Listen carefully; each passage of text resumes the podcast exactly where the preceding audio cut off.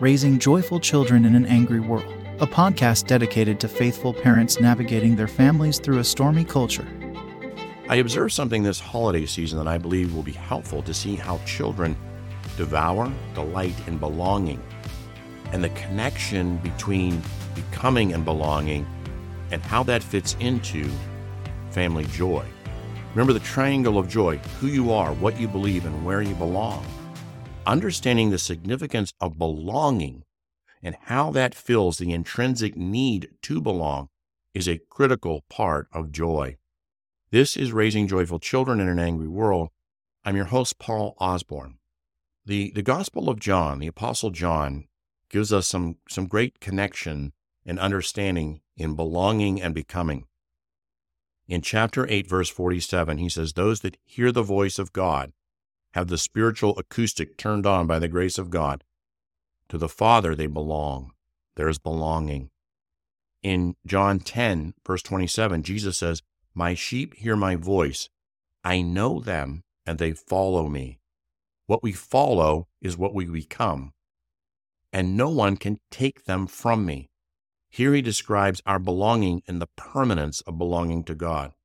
And between these two verses of belonging, talks about following him, and that's that's a becoming issue. In the beginning of, of the gospel, John says that those who believe in his name, he gives the right to become the children of God. And so John's gospel connects belonging and becoming. The opportunity, this dress rehearsal of family, and what I feel I was observing. I saw this in, in the backyard games, in, in decorating Christmas cookies.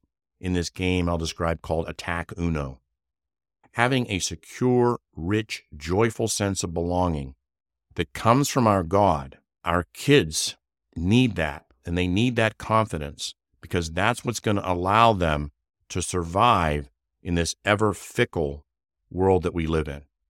What I hope to explain and though I'm certain I'm going to fall woefully short in this description, is what belonging looks like, how our kids delight in it, and why the world will not provide it.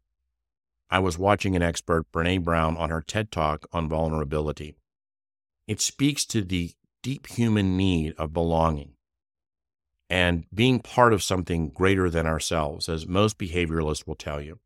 She makes a very interesting observation, though. She says that fitting in is the opposite of belonging because it requires us to betray our true selves.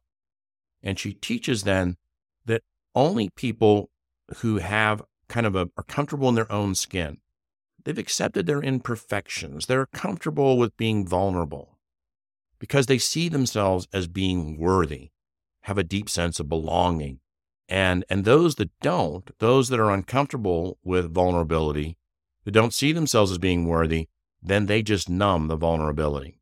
Well, I think she she's really on to something in one respect, but we've got to answer some of these other questions that aren't answered in the TED Talk and aren't answered in the schools of behavioralism.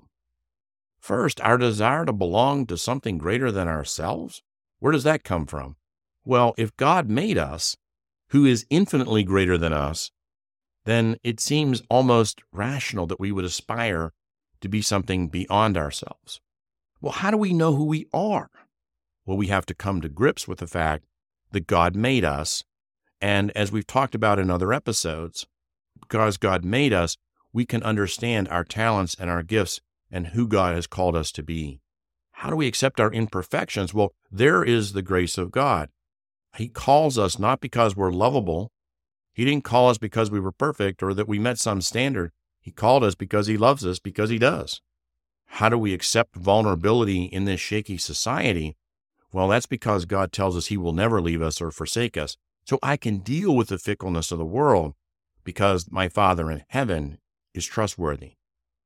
I don't abandon myself to fit into the world now because I belong to something greater. And as I mature and I realize, can't really do that if I wanted to. See, this is where we get the courage to live as ourselves because God has accepted us and God has filled our need to belong. Hopefully, in our family, is we try to practice this belonging so that in our family, we can help then transition our kids to the greater family of God. And it, it's really learning to surrender and just come to the kingdom as we are. This is what I saw in the backyard. This is what I saw at the cookie decorating table and at Attack Uno. See, nobody was worrying about how well they played the game. The only thing that mattered is that each one was part of the game, part of the laughs. In fact, that the three year olds weren't playing this hide and go seek, run back to base game uh, perfectly and, and with any real deep knowledge of the game. But that wasn't what it was about. It was understanding of belonging, and we were doing it at a very young age. It was simply being accepted. And some amount of time, some slice of our activity has to include this just belonging, just because we love you, just because you're part of this family, not because you meet some standard, not because you did something right. It's just because who you are and because we love you. The gospel teaches us that we are loved not because we're worthy, but we are worthy because we are loved. You could see the delight in these in the kids. You could see this. I belong to something. I'm part of something. I get a turn. Now, I'm not going to be part of the World Series of Uno. There's no national hide and go seek league. But it but these games and this participation and this being part of something I believe, helps us grasp how we are called and accepted by God. It prepares us to be part of the family of God. See, the Lord speaks of to children, he says, Let the little children come unto me. It's an invitation. He calls his disciples, Come and follow me. It's an invitation. And we have to understand that we are not called and, and invited because of our greatness, but we are valued because we were called. And you could see this delight in belonging to something within these children. I'm part of a family. This is my crew. I've even seen this on the playground between the two church buildings when I see children, you know, kind of racing around and playing these games uh, during sometimes at church. There's something of you just belong. Now, were there disagreements? Did there occasionally come up this, you know, tattletaling or somebody complaining? Yeah, but in the moments in which that had stopped, it was just the game being played. The meal was being eaten. The cookies were being decorated. The the attack Uno device in which you, you don't really have to know the game that well, but you push the lever and it randomly spits out cards depending on how the game is going. It just delighted everybody. See, ultimately, this community and belonging to a community is satisfied when we see our God as having invited us and we become part of his community of faith. It's by his grace, he's the one that has to turn on the spiritual acoustics to hear his voice. Are there disagreements once we get there? Sure. Do people tell on each other? Is there complaining? Yes. But when we see ourselves and others as belonging to what God has created, this yearning, this intrinsic part of the soul is being satisfied. And when it happens well, especially in our family, it gives strength and joy to take on the world's rejections. Sadly, in Miss Brown's video, she dismisses religion as having lost its mystery and become something of a I'm right, you're wrong, shut up mess of rejection. In some ways, she's probably right, and I'm sure she was fueled by a bad church experience.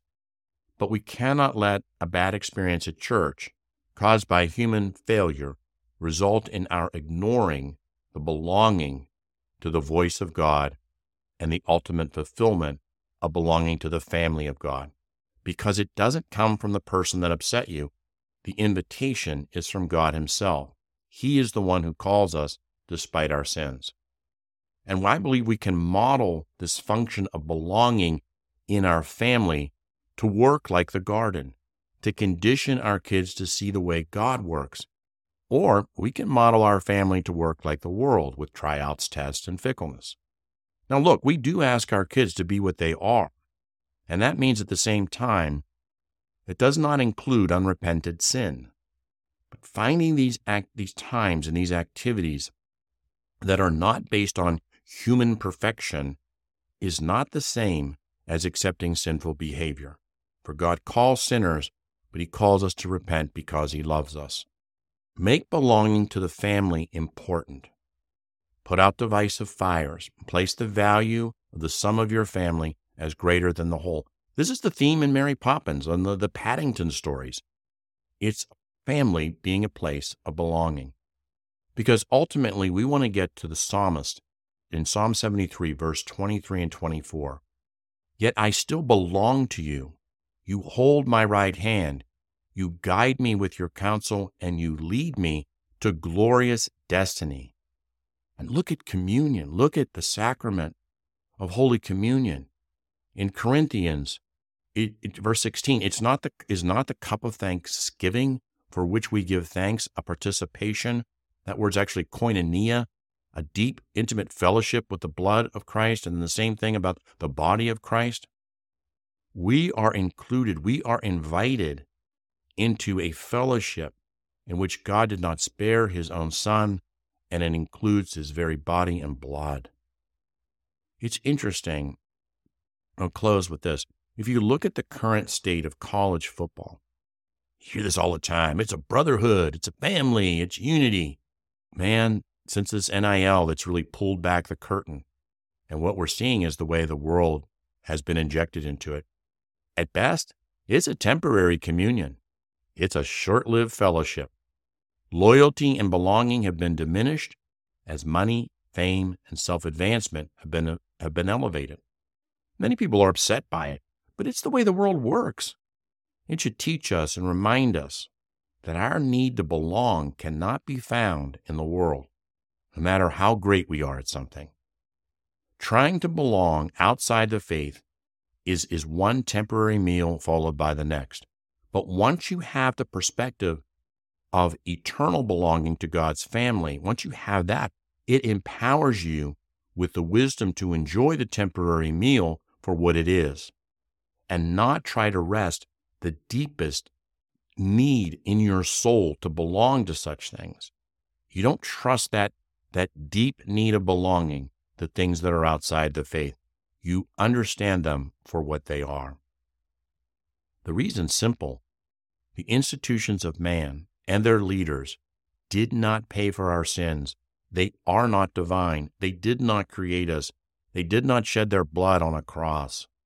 And that's why they can't fulfill it. But the family is the starting place in which this koinonia starts. It's the simplest things that allow our kids at the youngest of age to discover belonging. The ultimate battle for the heart and soul is a fight for identity. Our King invites our kids to know who they are, what to believe, and where they belong. Until next time, let's remember the words, for theirs is the kingdom of heaven.